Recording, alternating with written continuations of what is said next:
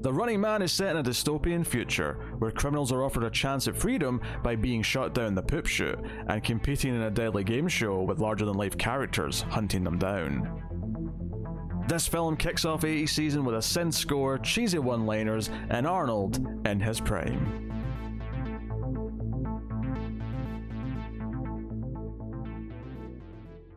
Welcome everyone to the Atomic Cinema Experiment. I am Peter, and joining me as always is Tara.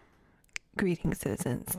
This is a science fiction movie podcast. We get together and we talk about a movie. It's that simple. And on this episode, we are kicking off our little two-month eighties season with The Running Man from nineteen eighty-seven, starring Arnold Schwarzenegger. And I've been wanting to do this for a while. In fact, I was hoping we did it last year, because last year I somehow ended up watching four Jesse Ventura movies, and I thought, oh, if we watch The Running Man, he'll hit five, and he'll never, he'll never top that. But it's the years past now, though. We'll just have to rewatch the movies. Yeah. Oh yeah, I'll have to rewatch Demolition Man and Abraxas and whatever other things I saw last year with him in it. But yeah, Abraxas. Abraxas is pretty boring. It's got its moments though. Yeah, but he's got, like, no personality. No, that's true. For Jesse Ventura role, like, why does he not have a personality? That's fair. Whereas this movie, he just plays Jesse Ventura. Like, he's he is basically Jesse the Body Ventura. A man jealous of Arnold Schwarzenegger. Well, not career. Just that. He's even, he's even, like, a wrestler. He's got, like, a belt on in one of his posters and stuff. It, it's, like, he's just playing himself. He's even, like, retired and he's doing commentary, which was actually what he was doing in wrestling at the time. Mm. So, like, he was just himself, but with a mustache and like a weird haircut. that was that was it. So, yes, uh, The Running Man. Uh, this this is uh, based on a Stephen King book, although he used a pseudonym for the book, if I recall correctly. But it is a Stephen King book. This is based on. Uh, we will start spoiler free, of course, and we'll give you warning before we get to spoilers. But I'll get to the the basic premise. Ta- what's going on in the floor, Tara? You're you're looking down at things. My kitty cat. He's uh, high maintenance right now. Yeah, premise of Running Man is that we're in the future of twenty seventeen. Love it. And actually, no, that, that's only the prologue scene. I think the actual main part of the movie is twenty nineteen, which is still, you know, equally amusing. But yeah, we're we're we're past that now, and we're in a kind of dystopian future where resources are scarce, and the divide between the one percent and the poor have gotten even bigger. And now everything's controlled by the government, particularly the media, and all media is a form of propaganda used to control the message and, uh, you know, inspire young people to join up for their military, things like that. And The Running Man is this reality game show, which is very much like Gladiators in terms of the personalities, but it's about convicts who get sent in as the players and get hunted down by gladiator-type characters and are murdered by them. Um, they're promised freedom if they survive and win the game, but uh, that seems fairly unlikely by and large. Uh, so it's this like heavily censored, controlled police state. Um, and Arnold was a cop, but refused to uh, kill some innocent people and was then branded uh, a psychopath by the media and the government and gets sent to a work camp. Uh, branded as psychopath, but I seem to recall a different title. Well, I was saving that. I was, I was saving the specifics for later. Yes, mm. I believe the title was "The Butcher of Bakersfield." Yes, Bakersfield. Do you know what's funny is that before I met you, Tara, I'd never heard of Bakersfield. I say except apparently in this movie, but I'd forgotten obviously that that, that was the, the title they gave him. And, and Castaway. Oh, is it mentioned in Castaway? Okay, fair enough. Bakersfield. But I've heard Tara talk so much trash about Bakersfield since I've known her that when they said this this was The Butcher of Bakersfield, I let out a laugh and thought to myself, Tara's hoping this isn't propaganda. Tara's hoping this is true and she'll root for him even more. Uh, yeah, I didn't know it was Bakersfield at the beginning. Otherwise, yeah, I would have been like, yeah, bomb it. So uh, that's the setup of the story, but obviously he breaks out of the prison camp and ends up uh, getting put into the Running Man uh, ultimately, which is where the most of the movie takes place. That's the, the, the idea of the show. Uh, it's full of colourful characters, there's some cheesy elements, it's uh, got a wonderful synth score, It's got all these things we're going to talk about. Um, and Arnold's even got a beard for a few scenes, which uh, you don't get in a lot of Arnold movies uh, no, in this time super period. Fake, though.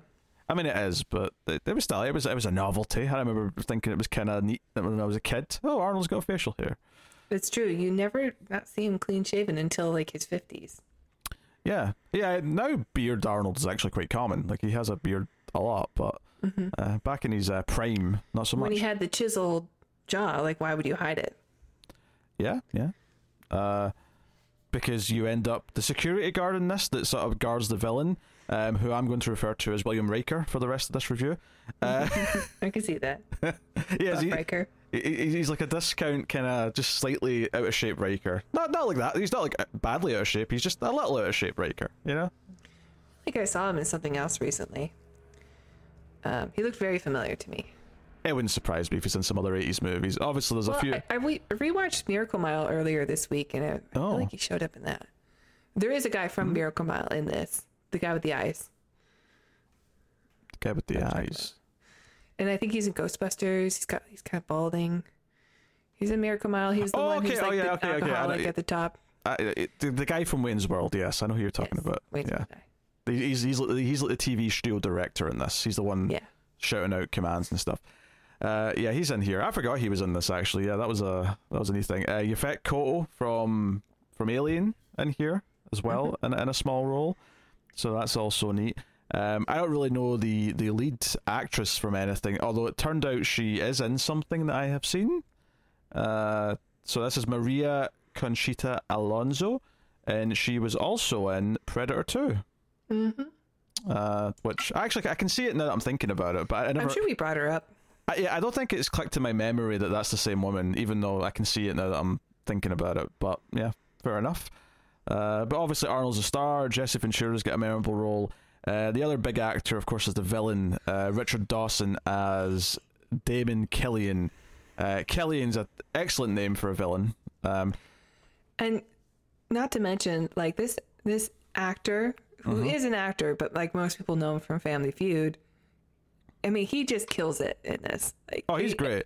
Apart from Arnold, actually, I think I might even like him more than Arnold in this movie. I just think he's so great, like, because you always see him as like he's the Family Feud guy, so like he's super family centered. But then, like uh, right away, he's an asshole, and you're like, oh my god, I love this. I love that he's able to do this role.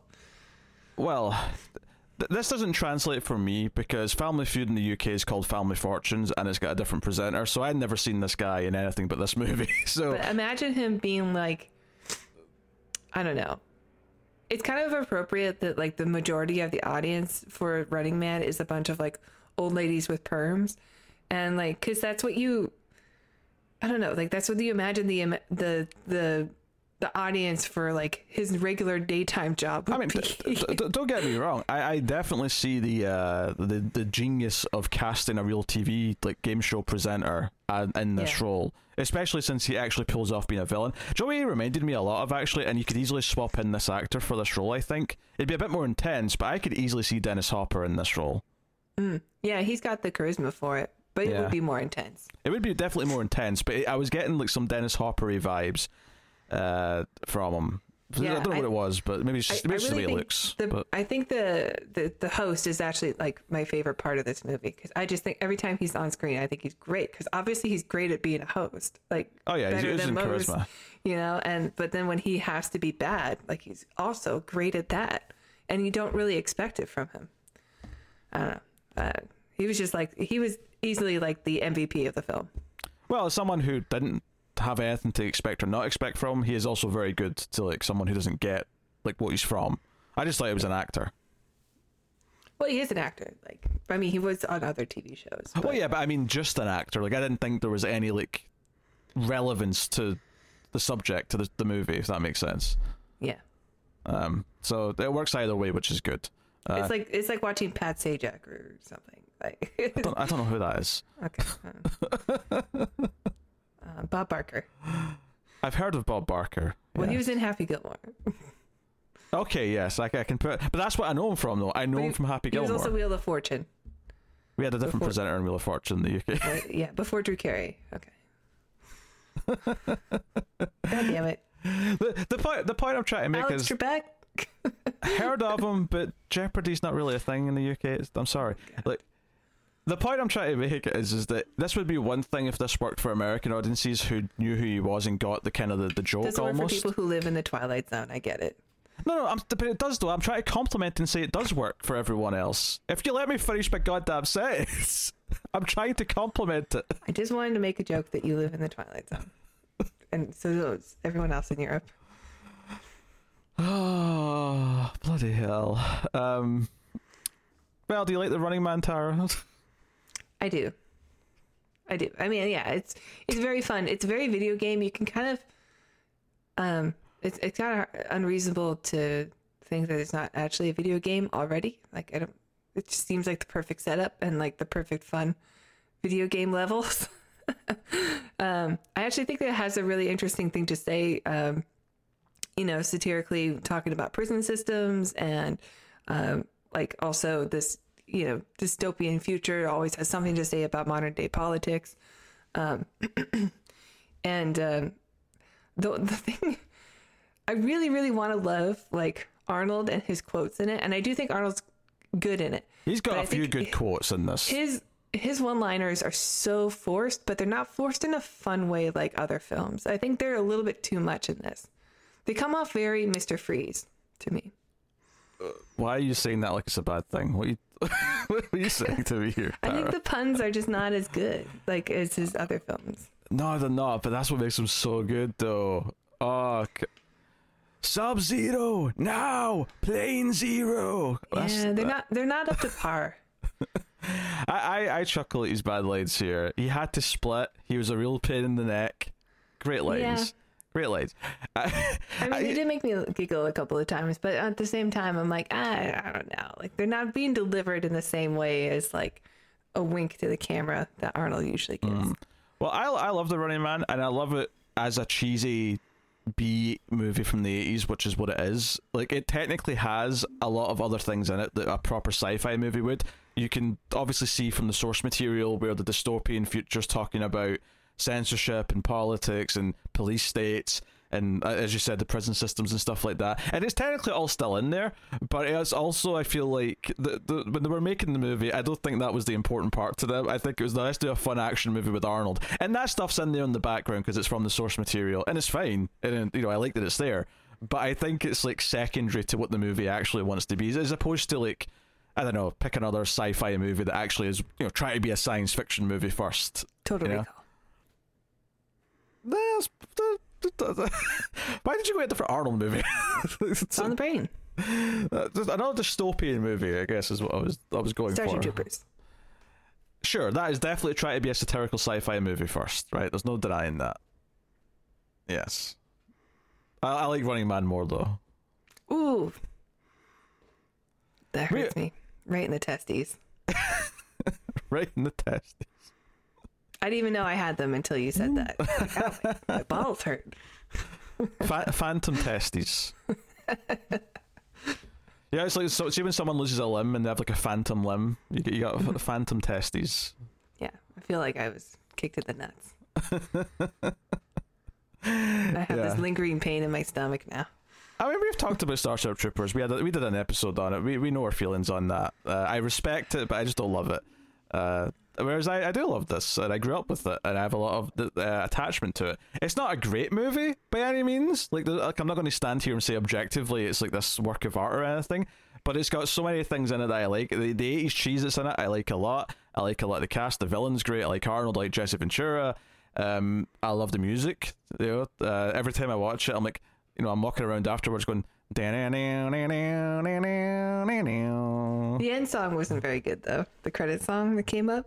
Oh sure, but that's, that's not score though. That's no, but they always. What is it with it? Like these movies, they have to end on like a love song.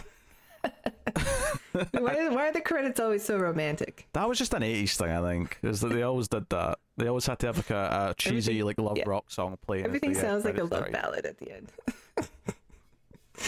Would you want it any other way now though? Yeah. you you would like them go, just revisiting the opening scene with the Bakersfield, except this time it gets blown up, and then, then the cheesy love song but starts playing. This time playing. They do it right. Then the love song would fit. Uh, I feel like I need to put a disclaimer at the start of this video now saying uh, all jokes of Bakersfield's demise are purely for entertainment purposes and no, no LOL actually intended. Yeah. Yeah. Maybe. We'll talk about it. No, I think the movie's good. And I think, you know, you talk about the video game-ness of it, and it's basically because it's a series of boss battles with very gimmicked characters who have outfits, and even at least one of them has their own location, like their Mortal Kombat character, which is notable because not only is the character called Sub-Zero, which is actually the name of a Mortal Kombat character, uh, this is before Mortal Kombat existed. So that's kind of neat, funny. He's not uh, really anything like Sub-Zero, though. No, he's not. He's not anything like him, other than the fact that he's just cold-themed. But um, it's kind of funny that, that that's what I would compare it to, just in, just in the sense that he's got his own stage, you know? Like, that's mm-hmm. what he has. Uh, maybe there's some inspiration. Maybe. Maybe Ed Boon, who's the guy behind Mortal Kombat, uh, took some inspiration from this. Uh, obviously, I mean, the- if What's-His-Face can do it with uh, Escape from New York, then... Oh, yeah. Um, uh, Kojima? Kojima. Yeah, Kojima with Snake. And Metal Gear Solid, absolutely. Um, and depending on how a Patreon vote goes, that's a movie we might be doing uh, later in the season. You know what? Yeah. I've never seen it. Oh. I've Not already, even once. I have seen it, and I think it's just okay. I think well, it's now a, no one's going to vote for it. I think it's one of Carpenter's weaker movies, and... We'll see how that review goes and how mad people get at me. What is the rank on the on the Kurt Russell list? I mean, he's good in it. Like he is good in it, from what I remember. But like, better than Captain Ron? No, no. Kurt Russell is good in a lot of things, though. So I think that's a bit. It's a bit unfair. Yeah. A bit unfair. Um. So yeah. So we might end up uh, doing that soon, actually, but. Um. Yeah, like they're, they're all memorable enough because they have the gimmicks, and it, it definitely fits into the cheesy vibe that the movie's got going for it. Like it, it's trying to be fun if nothing else, and it's kind of mm-hmm. unabashedly what it is. And uh, yeah, you can't wait to see that smug smile on the villain get wiped off his face, which is what you should want. Mm-hmm. So it looks fun too, right? Like I always, when I was a kid, I always thought that the tube ride looked kind of fun. Oh yeah, like when he's when they, they have put, to luge into the into the arenas. When they put them into the zone, and the zone, which has quadrants, is like an area of L A that's been like left over from the nineteen ninety-seven earthquakes. Which, funny enough, that we were just talking about Escape from New York, because I'm pretty sure the earthquake that separated Manhattan was in nineteen ninety-seven in that movie as well. Oh, interesting. I could be wrong, but from my vague the, memory, the major earthquake that happened around there was uh, actually in nineteen ninety-four in Northridge, where it wasn't like separating anything, but like it was very destructive. Oh sure, yeah. Uh, so that that's what they sort of use as their kind of like their like their wasteland style arena that has zones in it for for this game to play out. Obviously, the big, I mean I mentioned it earlier, but the biggest inspiration for this is absolutely Gladiators, because the the whole idea of, of all these characters that they kind of play, but it's turned up to eleven. I don't know. You know, did you, did you ever see Gladiators growing up? No. No? Um, I mean, I never saw the U S version, obviously, but the U K version, you know, I assume it's basically the same thing. Uh, I just assumed it was uh, wrestling that was the big inspiration. No, uh, I mean, maybe there is some inspiration there. I mean, you have Jesse Ventura, but I, I'm, I'm assuming Gladiators existed already at this point, because it feels like how could it not have with this? But maybe, maybe this was the inspiration for Gladiators, I don't know. But... Now, Gladiators is like a it's like a sort of athletic game show where you do like a courses and you do like sort of like games and stuff, but you'd be competing against these this set like you know list of athletes called the Gladiators who are always on the show, and it's kind of like these uh what, what did they call them in this uh, the oh god what was the what did they keep calling them the, the, the oh the uh, stalkers stalkers thank you. But yeah, I feel like the stalkers here are very reminiscent of that, and that they've all kind of got a personality, and uh, none of the none of the characters on Gladiators had, you know, they all dressed kind of similar and whatever, but they kind of had a bit of a person. Like everyone in the U K remembers Wolf because he had kind of a mean kind of thing going. Everyone remembers Lightning because she was kind of hot. Like there, there was, you know, they were set up to be a little distinct so you'd remember them. But this is that turned up to a lot. And like you say, wrestling might have influenced it because they're obviously very colourful characters there. memorable and different. So yeah, their entries and stuff like that just kind of reminds me of what I what I know of wrestling, which is very little. Oh, that's true. Yeah, they have an announcer even saying, "Oh, he's the you know the the captain of the ice rink," and out comes Plus Sub-Zero. It's a, it's a bit of you know violence for show, even the even whether or not it's you know real. They do seem to actually hurt each other, so or hurt themselves on purpose even. Oh, you mean wrestling? I thought you meant in this. I'm like, no, they definitely hurt each other in this.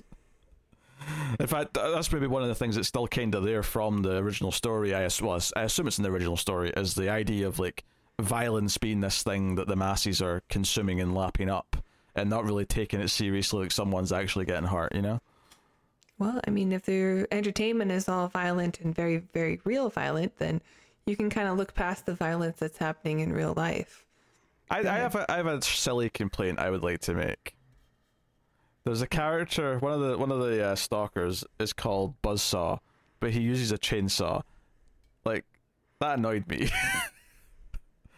That fundamentally annoys me. That's not a buzzsaw. It makes a buzz. It makes a buzzing noise, sure, but it's it's not a buzzsaw. It's a chainsaw. The, the, the, maybe my maybe my standards have been too high here. I don't know. It's a dystopian future. Maybe they don't have buzzsaws anymore.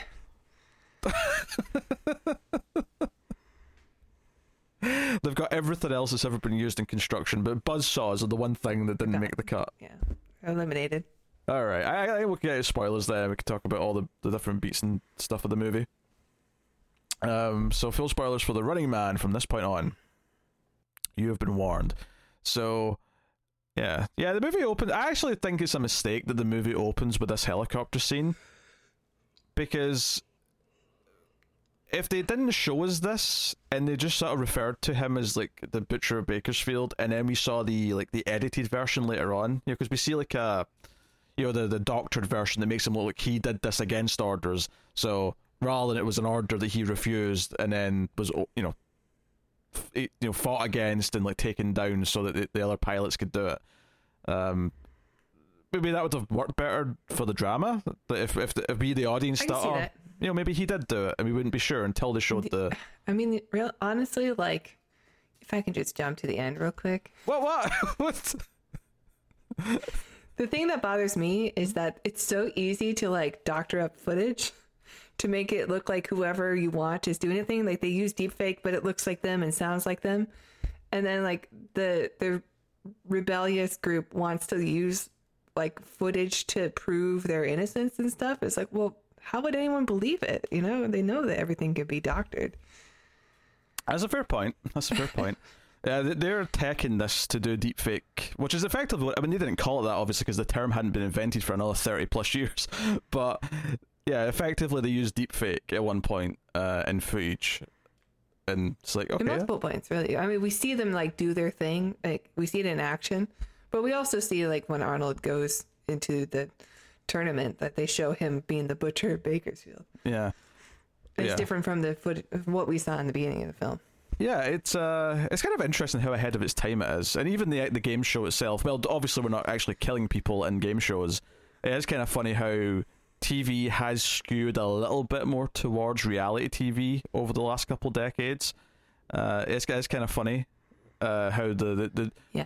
the the dream of winning a better life is like the foundation for so many T V shows, and oh, it's, it's just interesting that it, it oddly is kind of like very predictive of a lot of the future, despite the fact that it obviously gets twenty nineteen very very wrong. When I step outside, like there's just T V monitors everywhere, people watching game shows. Is that is that a fact? Yeah. I like how the homeless sector has a big jumbotron so they can all watch The Running Man. Yeah, gotta keep them distracted. Look at the shiny keys. Jingle, jingle, jingle. And they're all betting like in the hundreds of dollars on who's going to survive. I'm like, how homeless are you people? Maybe there's a cynical point to be made there that the people who look like they should be like have no money are betting money on this uh, T V show. Maybe it's uh, talking about gambling addictions and whatnot. I, I don't think it is, but I'll, I'll be generous and, and say that there's a little bit of that going on. Anyway, so he he refuses to shoot uh, on like a, a, a protest that's happening. Uh, he's ordered to do it. He says no, and the other pilots knock him out, and we get introduced to him at a work camp, uh, where it's like a prison camp, and they all have like bomb collars on, where if they go outside the perimeter, their, their heads will just explode. Very Suicide Squad, actually. It was a funny scene, though. Yeah, well, because they're, they're staging a prison break, and one guy decides to run up to the perimeter before the, the sort of techie guy who's like trying to hack it and turn off the defenses. Uh, he still runs into the perimeter and gets his head blown up. You think you'd want to be sure. You think that, yeah, they're, they're sort of going for he's panicking. So, you know, Arnold's like sh- shouting at him, like, no, the defenses aren't down yet. You know, he's kind of yelling at him. Um, but, I mean, this is all just prelude to, like, the main story. This is all just kind of setting things up. And it sets up that he's got these two buddies that helped him out, um, which is, uh, what, Weiss, uh, who's the tech guy, and then Lalin, who's the uh, Yaphet Kotto character. So they all escape together, and they end up in the city. They go and get their collars taken off by who turns out to be the leader of the resistance later on. Uh, but this is all set up. The, the, the real juicy stuff is, is everything else that comes next.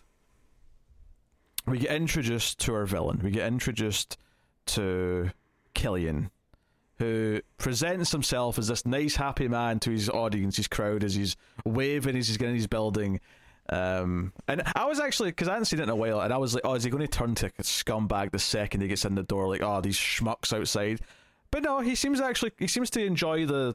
the the attention. He seems to enjoy being praised, uh but that moment does come like a minute later when he bumps into the uh the janitor, and the janitor mopping the floor, but he accidentally mops into the guy's shoe.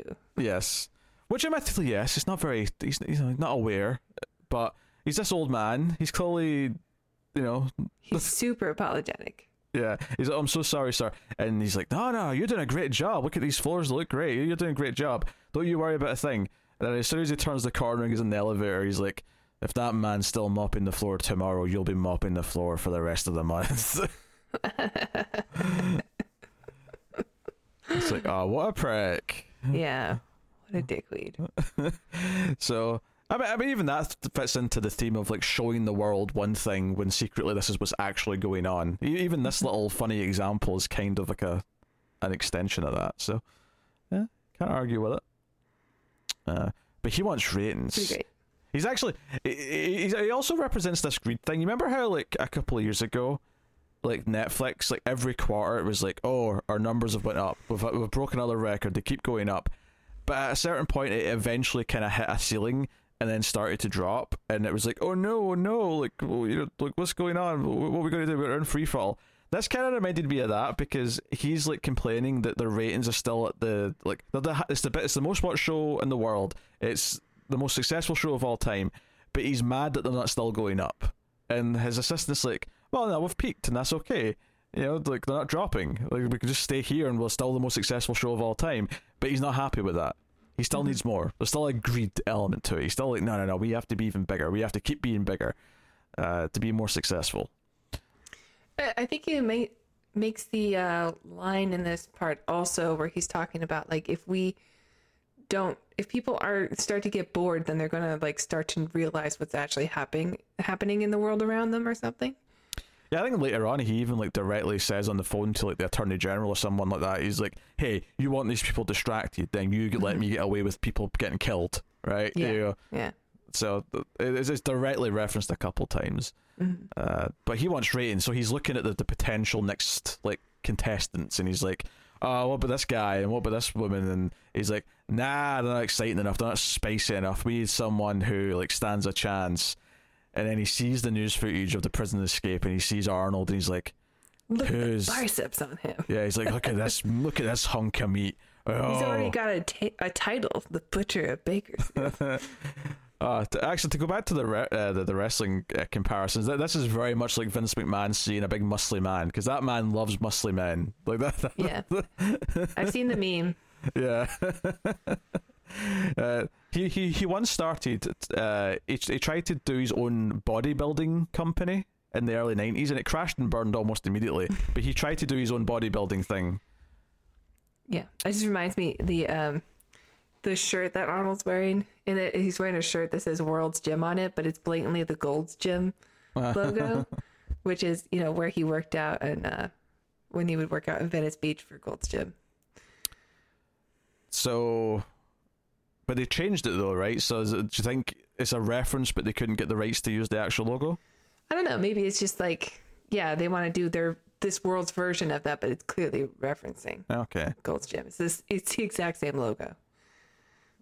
Maybe, maybe they're saying that it got bigger in the future. Maybe that's maybe. the point of it. They're saying, oh, by the time we get to twenty nineteen, it's going to be a worldwide franchise. So it has yeah. to be has to be the world's gym now. Yeah, okay. That's that's, that's a neat little detail.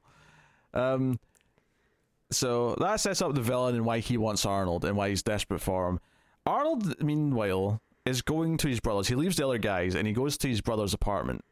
And he comes in and he's like, hey, Eric, Eric, are you here? My, I don't even know if it was Eric. I'm just saying Eric. It could have been any name. He's like, Eric. And he, he picks up like some pantyhose like off the floor. And he's like, guess my brother's been having a good time. I'll just, uh, I'll just wait for him. I'll go have a shave. And then our female lead, uh, Amber, like arrives home and she doesn't even like, it's not even like right away. She like puts on her like workout gear and she starts watching Jesse the Bloody Ventura on the T V doing his like workout routine. Aerobics, yeah. Yeah, and she's doing her aerobics. And then Arnold just sort of comes out like a ninja and he's all clean shaven now and he just kind of like puts his hand over him and goes, where's my brother? And she's like, what? Where's my brother? This is his home. And she's like, I moved in a month ago. He got taken away because he, for, for re-education or, you know, some, some Handmaid's Tale-esque, you know, yeah, taken away yeah. in the night kind of some thing. Some fascist future thing.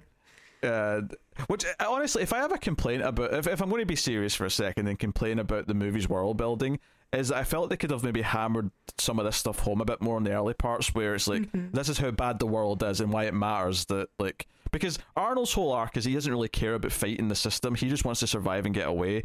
But obviously, by the end of the movie, he ends up joining up and like helping them take down everything, right? Having a I, purpose, yeah. Yeah, I feel like the early parts of the movie should have really sold us like just how bad it is and how scary it is for everyone. Uh, but yeah, yeah, I agree. I think even she had a couple of lines that were sort of alluding to something being really bad um, mm. versus what we expect it to be. Yeah, because uh, you know he he's looking through her belongings and he's like, oh, here's all these like band, you know, music and movies and stuff you've got in this box. This is all on the uh, you know the the band Censor. list. Yeah. Yeah, and she's like, oh, everyone does it. Everyone uh, downloads songs from Napster. Joe, Joe, what's really funny about this part of the movie is that he does say, look, I've got you tied up. I'm going to be out of here in five minutes, right? I didn't expect you to be here. He doesn't say these exact words, but that's essentially what he's getting at. He's like, look, you weren't supposed to be here. I'm just going to leave you alone. I'm not going to hurt you, right? But then the conversation keeps going, and he, she says, "Oh, you need like a like a pass key thing to like go anywhere, you know, through any sort of like security gates." And he's like, "Okay, fine, I'll take yours, and maybe we'll go to Hawaii or something like that." And he then books a trip and insists that she come with him. And he does actually get a little threatening with her a couple times. Like, he doesn't necessarily actually lean in to do anything, but he does like grab her neck and says, remember, I can snap your neck like a chicken. And I'm like, whoa, Arnold's a bit of a bit of a, a dark that hero guy. To start with. Yeah, he needs to grow into a better character. That said, though, it does lead to maybe my favorite line in the whole movie, and I didn't remember this one, but it's even she's eventually like caught spying and she gets thrown in the game with the others, and then he's like, why the hell are you here? And she's like, oh, they're lying about me and saying I did all these things, and they're also saying I'm your girlfriend. Arnold's response to that is like, oh, we'll clear that right up. See that camera there? I'll strangle you so all the people at home can see. I thought that was funny. Yeah, I don't, I didn't remember that either. Um, uh, I got a chuckle I, out of it. I do think, I did get a chuckle also out of uh, Arnold being super sneaky, dressed up as like a, a builder or something. Like he yeah. just cannot go stealth mode, right? Like he's super bright and colorful, and plus he's a freaking giant. Like Arnold is not stealthy in any way. Yeah, that's uh, that's when he's on his way to, to this apartment. Uh, when yeah. they're on the way to the airport and they're trying to go to Hawaii, he's in a Hawaiian shirt. Yeah. Um, and she's trying to like get out of it by saying, oh, I get really sick when I'm on a plane. I'll, I'm going to vomit all over you. And he just says, ah, go ahead. No one will notice on this shirt. Yeah. That was a fairly funny line. I don't know. These lines also aren't necessarily... kind of like the shirt. Yeah, they're, they're kind of not... Like, they're not amazing lines on their own, but I think Arnold's delivery of them cracks me up. Like, I, th- I think he kind of... Ele- this is weird, because it's not like he's a great actor, per se, but he's he's got this, like, weird, kind of awkward charisma that sell think, some of these autogillions. I think he's fun in the movie. He's not my favorite Arnold, though. I think there's something there's something missing. Like he's he's he's in between like what we get. This is like a stepping stone for like Commando and uh, um, Total Recall for me. I mean, Commando was first, but I get what you're saying. Yeah. Okay. Well, you know.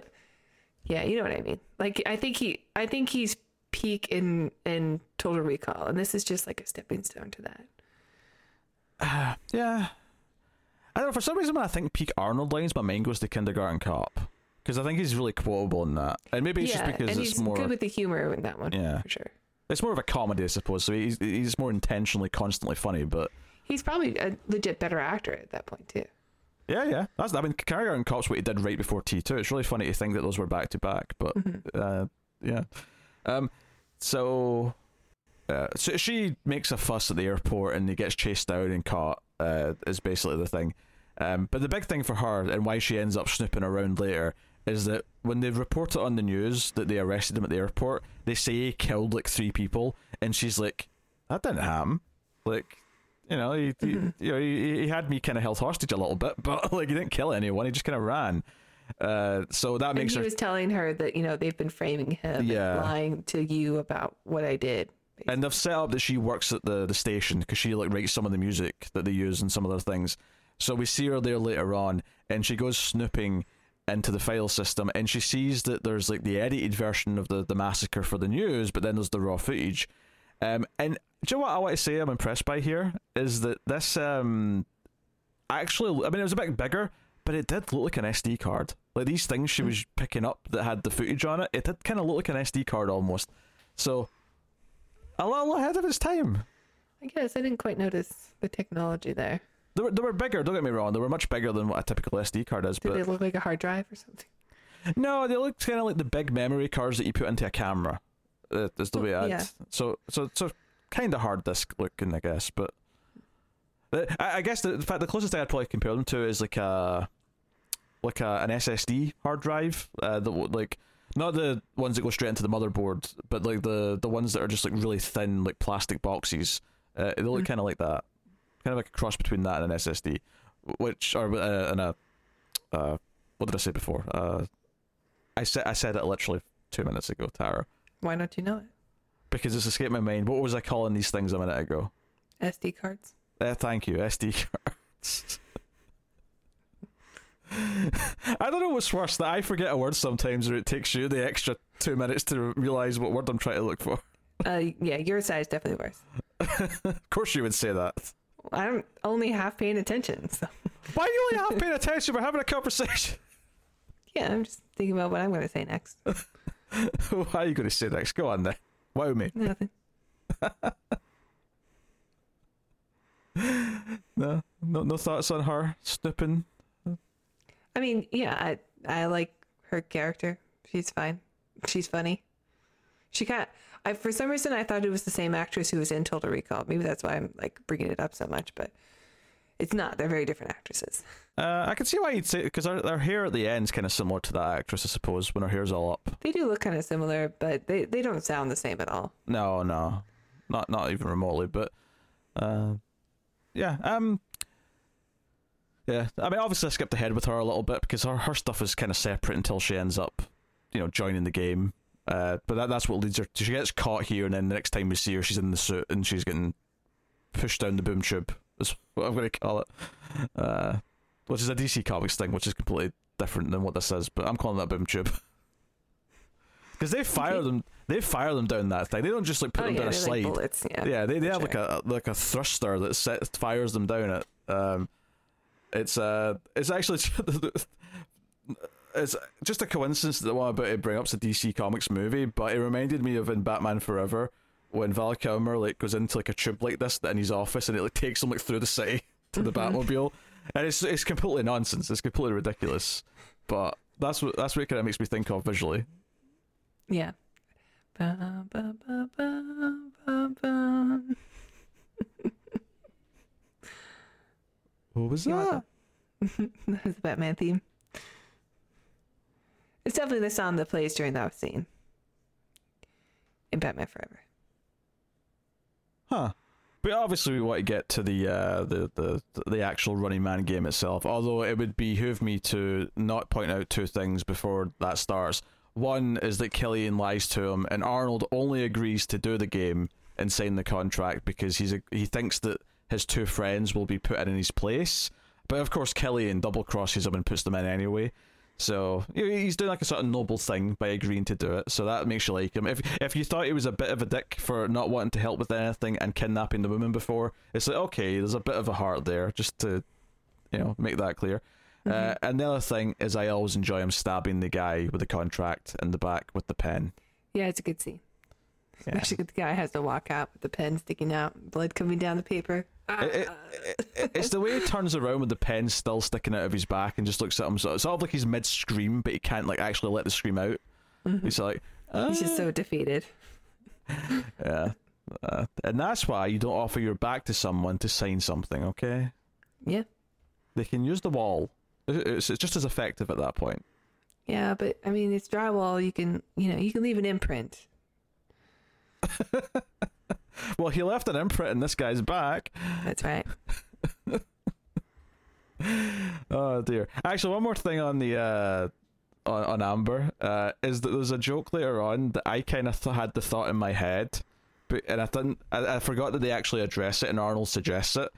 Um, but later on, when she whips out the S D card that has the real footage of the massacre, I went, "Wait a minute! They let her keep that when they ch- they had her change into this, like, you know." Oh god, I didn't jumpsuit, even notice, but yeah, you're right. right. and, and, and, I, and in my head I was like, where is she? Where, where, where was that?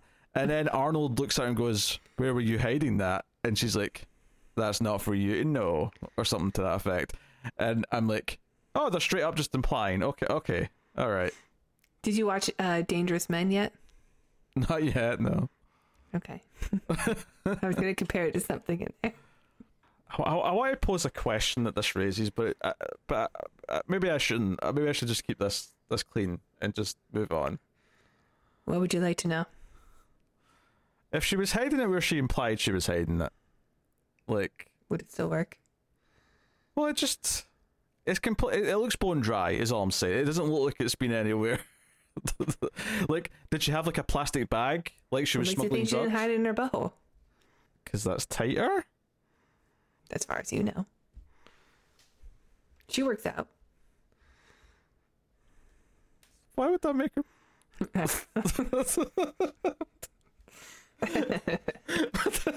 It's not always wet down there. Well, no, but she's been running around with it. She's been running around with it uh, up there when she's been running around sweating. It's probably, you know, very uncomfortable. Yeah. Yeah. Uh, she she's been, you know, ducking and diving from like go-karts and like fighting for her life. She's been like running away from a guy with a flamethrower. Like, yeah, that's why I'm not. I'm not. I don't think that she was hiding it there. Okay, what do you think she was hiding it then? Between the cheeks. So what's the first boss? The first boss is Sub-Zero, or later Plane Zero, as Arnold dubs him.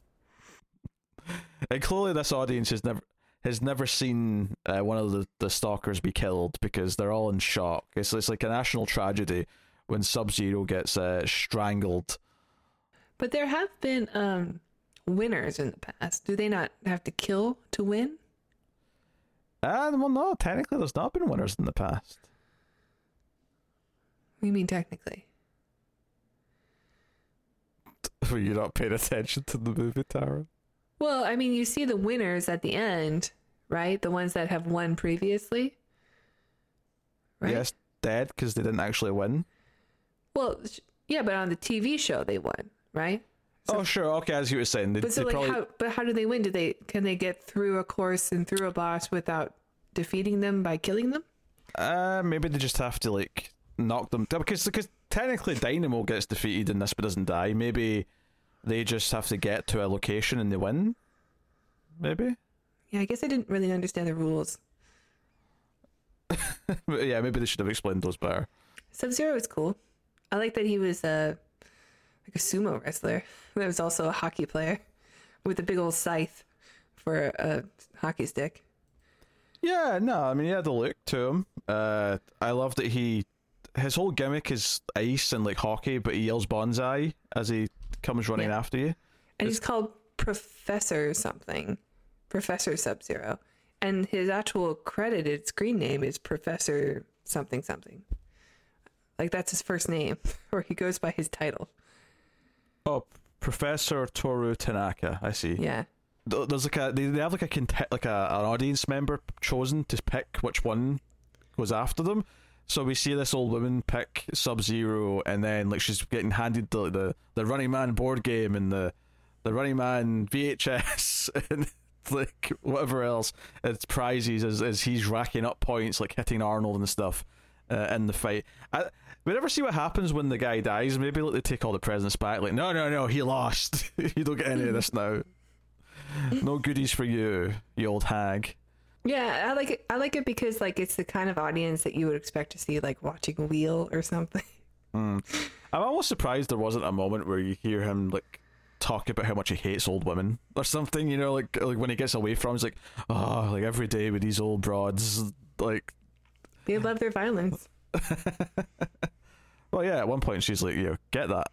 Kill him, that M- MFer, I think one of the old ladies says. That Is did that... make me laugh, yeah. Yeah. That actually probably gave me the biggest laugh of the movie. Yeah, well, that's, that's when the, the, the public opinion starts turning. Because I mean, the other thing this is kind of like in a weird way. Obviously, I've been saying Gladiators, the T V show, but it's kind of like actual gladiators in Rome and that, you know, people are watching a violent fight to the death and yeah. cheering it on, and it makes me think of the movie Gladiator just a little bit in the way that Arnold kind of turns public opinion, and like by the mm-hmm. end of the movie they're all like cheering for him. Are you not entertained?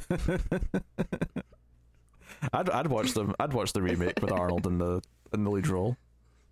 They're making a sequel, right? So they like, are maybe maybe he could be in it. I don't think they're going to put him in it, but it would be it would be a treat to behold if they did. But they didn't have Austrians back there. Back then, of course they did. I don't know if the country of Austria existed back then. No, not. It wouldn't be around. It'd be Austria-Hungary. Be part of, yeah, it would be or, part of Hungary. And maybe, and maybe even before that, because I, I mean, like, maybe, honestly... Maybe it's like Prussia or something. Yeah, because, like, that, that part of Europe changed... Europe, I don't know. Changed a lot over... Is it Ottoman Empire? Is that what... Like, yeah, I, I have no idea. I have no idea what that part of the map was like when... Some... I don't know. I'm sure Alexander conquered it, though. Yeah. Uh, so, yeah, this because the first one failed, they actually send in two... Uh, stalkers at the same time. They send in Buzzsaw, who I mentioned before, uses a chainsaw. He's got a motorbike, and then you've got Dynamo, who's got lots of blinking lights all over him, and he's an opera singer. And you're thinking, what the hell's that got That's to do? Great. Like, what's what's he, what's he going to do with these opera singing? Oh, he's also got like an electric like blaster thing in his wrist that he fires at people. The opera thing doesn't really come back very well. I was hoping that they would do more with it. Yeah, he just kind of sings. It's kind of like that intimidating thing where you hear him coming because you can hear him singing before he like mm-hmm. comes into the scene. Uh, honestly, though, there's like a weird moment actually where he steps out of the darkness. It's after he kills uh, the the smart one with the glasses who's doing the hacking. Um, he, he, he zaps him, and it's when he's walking out of the shadows after he zaps him. He's clearly singing, but you don't hear him, so they've clearly decided they didn't want it there. But you can mm-hmm. still see his mouth moving as he's coming out. And his, mm-hmm. I really noticed that. I wonder if it's the sort of thing where it was kind of hidden. It wasn't maybe. Maybe it's just not as intimidating as they thought it would be on on script. Oh, maybe. You know? Like, we have to cut it out. Yeah, I'm just wondering if maybe it wasn't as noticeable like before, like H D and stuff like that. I'm wondering if like back on like the mm. the V H S and maybe even the D V D, if like you couldn't notice it as much in the darkness, whereas now it's like, oh, I'm watching it in four K. It's crystal clear. He, he's clearly singing here. Kind of like Arnold's dong in The Terminator. You couldn't see that in standard def, but now in H D, it's like, oh, he's, oh it's flapping around. There it is. Yeah. You know, I had a friend who we were talking about pumping iron, and like he was saying that, uh, you know, Arnold is this big guy, but then you could see like when he's on stage, he has a tiny penis. I'm like, are you kidding? Like, Arnold is known for having a big dong. He's kind of famous for it. I can't imagine this was the greatest conversation itself. I'm not enjoying my part of this conversation either. Why are we talking about Arnold's big dog? Well, I mean, you brought it up. I just, you know, I'm a defender of the big penis. Like, don't try to, don't try to emasculate Arnold Schwarzenegger, okay? The man can lift up a tree. He does not need you to defend his penis. I do like in the beginning he, when he's holding like a, a giant um, I-beam or whatever that he's carrying across. It's, it's like a garter. So heavy. Yeah, he's, he's holding a garter, and I'm sure I'm sure it's not a real you know full weight garter, but it's still quite funny. I, Things are so heavy, and he's like whatever. What were we talking about? Oh yeah, yeah, the guy singing, the and big you can dong. See it. Oh yeah. The uh, guy the, the, the Dynamo may have a big dong. I don't know. He's a big guy. Uh, But um, he actually lives, and this is the thing that sort of like wins over the audience, is that Arnold doesn't kill him because he's sort of trapped in his car and he doesn't need to kill him. Uh, so he just says, "No, I'm not going to kill a like a helpless person." And like you know, the crowd are like, "Wait a minute, what? What was that?" Yeah, he was meant to be this ruthless butcher of Bakersfield, and now all of a sudden yeah. he's he's like a nobleman. Who, by the way, was known for killing hordes of. Of our hordes, but crowds of innocent people. I thought you just revealed what you think of people who are in Bakersfield. Hordes. You just described them looking at zombies. I did it again. Bakersfield sucks. Yeah, so that starts to win over the crowd, and uh, by this point, both of his friends are dead. They kind of have fairly unceremonious deaths, but uh, he. is basically tasked to go with her to find this base. Apparently the Resistance have a base inside the game zone, and they go and find that, and the whole aim that the Resistance had the whole movie was to sort of like take over the satellite so they could broadcast the truth, right? They could broadcast some real stuff and sort of show people that they've been lied to, uh, which they do ultimately with the real footage of the, the massacre of Bakersfield and everything else. Um, so Arnold's like really not giving a shit until they, they find him, and he basically says, "Oh, you're sending all these young Resistance soldiers in to like fight them. Like, they're going to do shit. They're not trained. I'm trained. I'll go in." And maybe you could argue he doesn't really have that much of an arc, because he's only doing it because he wants revenge on on uh, Killian. Because after all, he told Killian, "I'll be back." That was so stupid. I feel like there was a couple. He oh, he also yells, "Do it!" I want to do. Kind of like, uh, "Come on, do it." What's wrong with the "I'll be back"? That's just one, that's just one of his better "I'll be backs." No? Yeah, I guess they're just making... This is the start of, like, him referencing himself. Uh, no, he's done it a few times by this point. You think so? Terminator was the first one. He did it in Commando, at least, before this. So this is at least the third time he said, "I'll be back." Okay. At least the third. He never said it in Predator. Predator was the same year. I don't know which came out first, this or Predator. So he did two Jesse Ventura collaborations in the same year, and then they were typecast, yeah. And they didn't want to be anywhere near him after that. He said, "No, I've had enough I'm, of that." I'm sure he says it, and it's something else that's kind of tongue in cheek, like maybe "Jingle All the Way" or something. Well, "I'll be back." Yeah. Oh, he says it in I'll... tons more after this. He just doesn't yeah. say it in everything. Okay. Yeah. Yeah. It became his it became his catchphrase. It's even pointed out uh, in Last Action Hero, like the kid's like. Because he says, "I'll be back," and then the kid's like, "I knew you were going to say that." It's like, how how could you know I was going to say that? Because it's your thing. You say that. That's your catchphrase. That's a great movie. I agree. It's, it's, it's when we do a nineties season, we could. I mean, I suppose you could argue it's kind of sci-fi. Hell yeah, it's sci-fi. He goes into an alternate universe where the movie exists. He goes into a movie theater. Or a movie, well, not a movie theater, into a movie. Everyday science, movie theater. Everyday science fiction in Taraland when she walks into a movie theater. Whoa, it's like the future. Yeah. I run out screaming. It's like the train was coming at me. So yeah, uh, we, we kind of skipped over the last, uh, uh,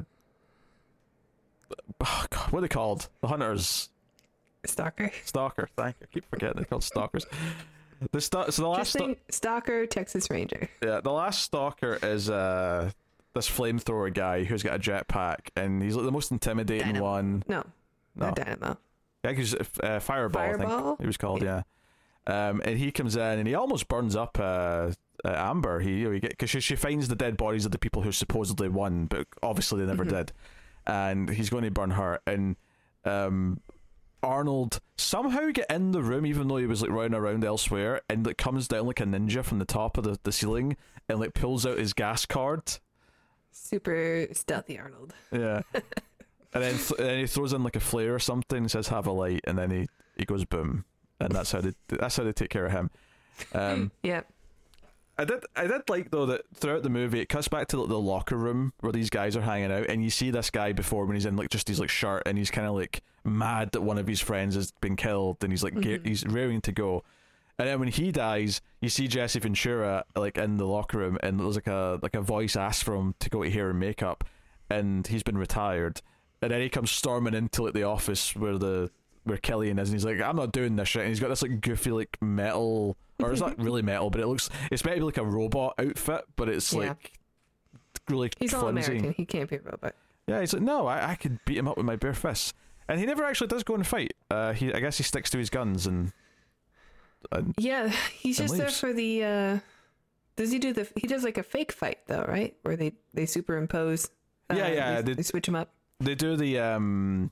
Yeah, the uh, the the deep fake with him, where they try and mm-hmm. convince the crowd that Arnold's lost by showing him like lose.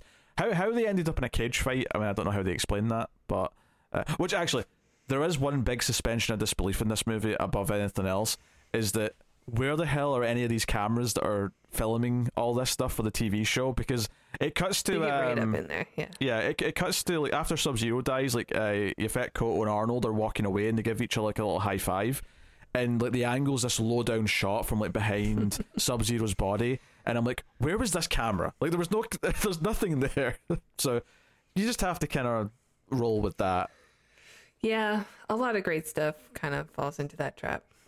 Yeah, so you just kind of have to accept it and move on. But uh, yeah, the the the the big thing at the end though is that Arnold, you know, this real footage is played. He comes in with the with the young guys and shoots some of the bad guys, gets Kelly in, throws him in the tube, and sends him down it, which crashes into a giant sign of himself. Which I have to say, why why weren't these as like propelled as much when the other guys were in them? Why why is it all of a sudden that his is like flying in a dangerous like trajectory? Well, Arnold is, you know, he's a much heavier payload. Oh. Uh, what about the nerdy guy with the glasses? Yeah, I don't know about that. Well, they had different angles, right? Okay, they were okay. shot off at the same time. So maybe you can like, uh, I don't know, manipulate it to maybe you can maybe the the the end spout can be redirected. Hey, maybe you could compare this to Black Mirror a little bit, because there's a scene in the middle where Arnold's offered a contract to be one of the new stalkers, and like Killian's like, hey, like, ooh, you're you taking fifteen million credits. Yeah, yeah, like you could become part of this. Like you, you've proven yourself and rose up against us. Like so, you can be our main attraction. You know, that episode is like. One, when I watched it, I was like, it was just okay. But I end up, like, thinking about that one the most. it's It's got a lot of, yeah, meat to it. There's a lot of subtext yeah. and stuff you can think yeah, about. Yeah, totally. Um, yeah, it's a really horrific episode. Like, I, I can't help but think of uh, just several scenes in it. Him, at the end, just feels super oppressive. Uh, the, like, not being able to not watch the uh, the porn ads mm-hmm. that he's, like, the love of his life's in. But if mm-hmm. he cl- if he closes his eyes, then... that knows he's not watching, so he has to watch because he doesn't have the money to not watch the ads, which oh, is yeah. yeah. Uh, I even forgot about that. Yeah, yeah, that's like a super like just like it's like it's like torture. Like, it's, it's, it's, it's like a torture scene. Mm-hmm. Um, so yeah, what was I saying? Uh, yeah, so he offers Arnold this contract, and Arnold, uh, it's like a horrible like paragraph of dialogue, but I love Arnold's delivery of it, where he grabs the camera. And says, you know, I can give you that contract, I'll punch it into you, and I'm going to break your spine as he smashes the camera. Yeah, it's pretty terrible. I did, I did laugh at it though. It's terrible, but it's great. Like it's like the way he delivers uh, that line. I would say it's the speech itself is medium good, but the the the spine pulling line is very good. Yes, yes. So it's all in Arnold's delivery. That's all it is. Yeah. Um, what? what What throws me for a loop though is that at the end when the storm, because they say that like half the team has to go to the, the control room, you know, the gallery where all the T V equipment is, because they can maybe try and block the signal or change it or whatever. So some of them go there, and Amber goes with them, and she, she's like leading that team, and she's like, you've got an Uzi in her hand, and I'm like, why? Why is she all of a sudden like team leader? Like this makes a this is a bit weird. And I guess like I get what that she's there to maybe show them where it is because she works there and she knows the layout. But she ends up on her own, and she ends up fighting uh, Dynamo, who's just sort of walking around, who mm-hmm. gets a bit rapey, might I add, because he, like, he gets her pinned down, and then the next time we see him, he's actually got his like trousers down, and he's mm-hmm. in his underwear. Uh, Which I think he was implying that he was going to try something earlier as well, like right before Arnold intervened. I want to say mm. there's a moment in the middle of the movie where she's kind of like lying on something after getting hit, and he's all, you know. I don't. Uh, I don't remember. I mean, the, the later one is very blatant and obvious, but I don't remember the one before.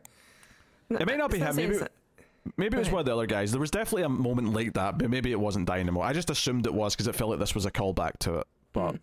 Uh, It is a dystopian future. Maybe there's Tasha Yar rape gangs. uh, I, I don't like the fact that people who have not seen Star Trek The Next Generation and specifically remember one episode from season one where she mentions that in one scene, will think, what the hell are we referencing? I feel like she mentions it in like the pilot episode or the second episode. And then again, when she talks about it to Wesley. It's definitely early. Yeah, it's definitely an earlier. I mean, it has to be early. She's only on like the first seventeen episodes. Yeah, there's definitely like a little bit of a kind of a rushed feel to the ending, I think. But it is satisfying seeing Killian get his comeuppance, and um, you know, it's nice for her to get to beat like the the, the remaining bad guy. Uh, but mm-hmm. she does by turning on the sprinklers uh, and electrocuting them. His one weakness: water. Well, that's what happens when you cover yourself in lights. Okay, you're you're asking for trouble. You're a walking hazard. I like that he's basically that room in uh, in Alien with all the lights in it, but just turned into a suit. Oh, Mother. Yeah, he's in the, the Mother yeah. like control room. Yeah. What are all these lights? Whatever. It's science fiction. Hey, Christmas tree. Arnold's lines are great in this. I don't know what you're talking about. Ah, they're not my favorite, honestly. They're they're just a little too they're just a little too try hard. Hey, what happened to Buzzsaw? He had to split. Mm-hmm. Huh? Yeah, yeah. I mean, it's they're fine. Okay, okay, okay. You're not in love with them, all right? No, that's not fine. Really. They're not know. They're not as quotable to me. Yeah, that's oh, fair enough. Fair enough. Plus, you gotta, uh, you gotta like you know you gotta be sparing with them, and he's just like go go go. That's fair, that's fair. That's why that's why stick around, you know, has stuck around. You're too proud of the way you said that. too, too proud. Yeah, so, I mean, that's basically the end of the movie. And then, don't move. And then, that's the Red Brown uh, knockoff. How dare you? They, they basically, yeah, like they kiss at the end as the love song plays, uh, and the audience all see this on T V, like all the crowd outside watching the Jumbotron, which, you know, whatever. Um, the romance is a little bit weird. Like, it feels like there's like no chemistry and no romance, and the only time it really changes is when he says, "Where were you hiding that hard drive?" And she's like, "That's not for you to know." And I'm like, oh, okay, we're getting flirty. Oh, I, I guess maybe you could count that weird scene in the middle. Like, see when he's like walking out to be taken to the uh, the, the stage or whatever, mm-hmm. and he passes her by in the hallway, and she's with like a coworker, and they have this weird conversation where her friend's like, "Oh, you're lucky he didn't like kill you or rape you or rape you then kill you or even kill you then rape you," and I'm like, what is this weird scene? It sounds like you're like kind of into him, but you're saying. This what was this? Uh, yeah, I don't know. That was not written by a woman. I yeah, I, yeah. I, I, I'm not surprised at, at that. That, that. That was yeah, that was weird. I think yeah. I think I, I'll happily forget that scene again uh, for the because that that was just odd. But uh, yeah, the, the romance is nothing. But I, I I mean I do like her character in that she's she is often quite funny. Uh, mm-hmm. She you know she she yeah, has I like her. She has charisma. You know she she, she doesn't. She doesn't get overshadowed by Arnold, which I feel like would be easy to do for a lot of actors. And I, I think, you know, when she's on stream with them, you know, uh, they do bounce off. Like, I don't think they have much romantic she chemistry. Seems like Arnold, she seems like Arnold's type. Yeah. Sure, sure, yeah. Um, well, going by Total Recall, she's definitely his type. Um, a little sleazy. Just a little bit. Just a little bit of sleaze. Um, But, like, so even if I don't think they have romantic chemistry, I think they do have chemistry and how they bounce off of each other. Mm-hmm. Uh, so, and maybe it's just because they both have accents, so the way they're sort of yelling at each other is just kind of, I don't know, it works. There's kind of a, a feel to it. Running Man's a good time, though, so it's a fun, it's a fun movie. I Yeah, I agree. It's very fun. I don't think, I hadn't seen it since I was a kid, honestly. Uh, did, There's did... always one that, like, I wanted to, I would always try to, like, catch it on T V, but I don't remember it playing all that often. But if I could catch it on T V, then it's like, all right, the Arnold Schwarzenegger movie where he's in the yellow suit is on. Yeah, I was like, and it was one of those ones where it doesn't get as much appreciation as some of the others, and rightly so to a point, but at the same time, mm-hmm. it kind of almost like got this like underappreciated value to me, like as I was growing up, because it felt like it was ignored often, and I was like, ah, yeah, I kind of like this so. movie. Uh, so yeah, it, it was when he was kept he kept trying to make like science fiction movies. Like I think Arnold was really into them also.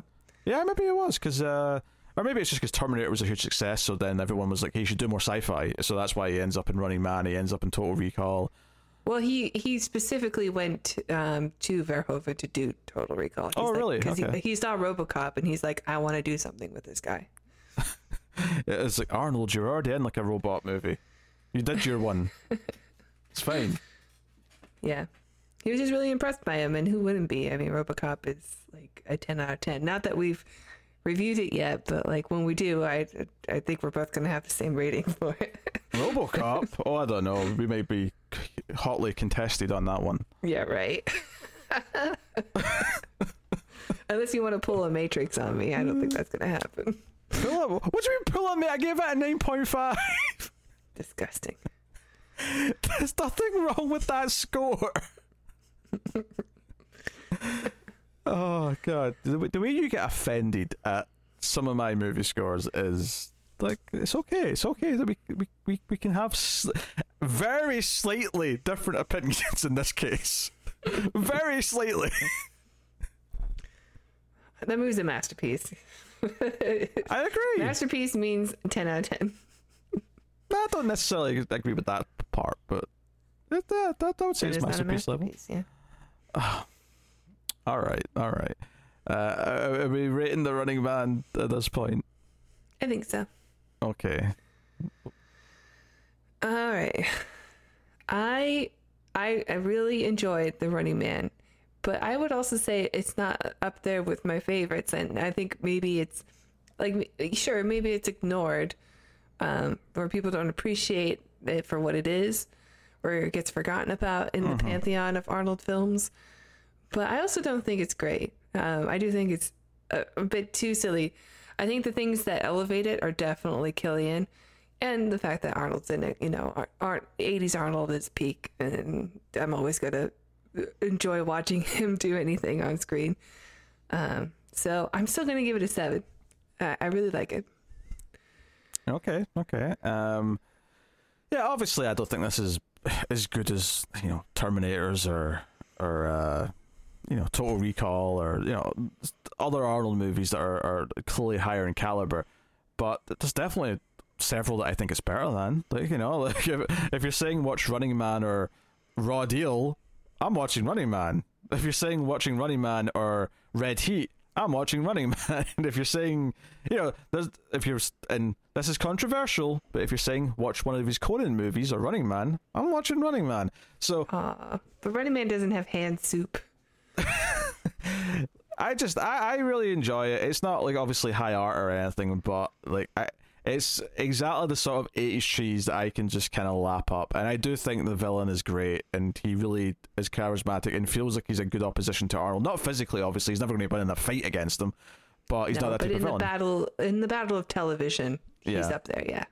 So, uh, really good stuff. Um, I think it's playful, and I think it's a good bit of fun. So uh, I am actually going to give it a kind of generous eight out of ten. And I admit it's generous, but I have a lot of love for it, and I grew up with it, so yeah, it's getting some points from me. Um, well, I mean, ratings, I guess, are subjective, and if you love something, then you should rate it high. If it gives you lots of entertainment. Why do I feel that this is a thinly veiled stab at the uh, ratings that I've been given it on the Collector's Cut Extra Reels over on Patreon? Mm, that sounds like projection. Also, I want to mention this director of this movie, um, his name being Paul Michael Glaser, hasn't done a whole lot of movies. He's mostly done T V episodes, uh, but he did go on to make, even as a kid, a film that I considered to be one of the worst things I have ever seen, and my memory of it is that it's one of the worst movies I've ever seen. And that is a film called Kazaam, starring Shaquille O'Neal as a genie. Oh yeah, I saw that. So what I'm saying is, this is the peak of this director's career, and what a peak to have. Like, be proud of it. You did it. You did it, director. You got one good movie. You got you got one good one, so very good. Uh, so yes. What's coming up next time? Uh, the uh, oh, the vote winner uh, the, the from from the previous month, which is a Night of the Comet, another eighties movie. So we'll be uh, doing it. that. Yeah, I have seen it, so this will be a second watch for me. But I'm looking forward to revisiting it. And we have our eighties movies mostly picked out for the next uh, you know two months of of episodes. Uh, like I said at the start, we're taking one week off from it to do sixty-five when that comes out. But the other seven weeks will all be eighties movies. So. Yeah, I guess I didn't realize that was coming out so soon. Yeah, so... I feel like we just heard about it. Yeah, it's coming out in uh, early March, I think, so... Uh, cool. So we'll do that. And then, don't worry, after the eighties season, we'll be getting back to uh, the Transformers franchise, don't you worry. Um... You say that, but there'll, there'll be hijinks to be had, there'll be hilarity that will ensue.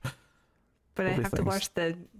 the Transformers movies first to get there. Life's a bit of give and take, Tara. Bit of give, bit of take. That's you giving a little, and then you get to take a little. Maybe David can do the rest of the. no, no, no, no, no, no, no. I'll, I'll do the I'll do the extra reels, and you guys can, can do the Transformers. Look Give those you. movies a proper rating. Tara's like, I want to do Dangerous Man. And I want to do like the Birdemic movies. Theaters. I saw that one in theaters too. I'll talk about it when we do um our bonus stuff on Patreon. Yes, uh, Meltdown, which is our monthly show at the five dollar tier where we talk about what movies we've been watching. Uh, but at the three dollar tier, you get access to the bonus episode, uh, which uh, is, you know, the sci-fi movie every month. So it's an extra episode, but usually a, a weird, obscure B movie or something silly, uh, that kind of thing. But uh, yeah, so that is that. Uh, so yeah, go and support us on Patreon if you want the bonus content, and there's some other extras as well. Plus, there's extras for other shows. So go and have a look and see if you want to. It is the way that c- keeps all the podcasts coming, and make sure all the content will keep uh, existing. Which is, I just said the same thing twice with different words, but you, you know what I mean. Like, uh, look, it's getting late. All right, this has been a. That's how that's how T V hosts do it. This has been just a. This has been an endurance test of a recording. You'll never know at home why, but Tara knows why this was an endurance test and why it's been a long recording session. So I'm breaking down a little bit at the end, but that's okay. I'm accepting that. Thank you very much to our Patreon producers for the month. Thank you to Tyler Hess, Indy Palacios, David Sharp, Board Now, Christopher Moy, David Brown, and Al Tribesman. And of course, you can support us for free by simply liking, subscribing, ding the bell for notifications, rating the podcast on, on iTunes or wherever you get your podcast from, and give us five stars. And of course, you can uh, share us out in the social medias. We're at Screams Midnight on Twitter. Um, uh, if you go there, actually, as well as a link tree for all of the good links that you might need from everything Male Fuzz related, which might be useful. So uh, go and check out. All, all the things. Uh, that's me. It's it's it's it's. This was a. I feel like I went through the, the game show. I feel like I was Arnold. I went through the tube and I had to take on several bosses, and come out unscathed on the other side. I, I even have a lazy eye right now. I've got Forrest Whitaker eyes right now. That's how tired I am. This has been the Atomic Cinema Experiment. Thank you very much for joining us. We always appreciate it. Keep watching science fiction and computer ad salsa.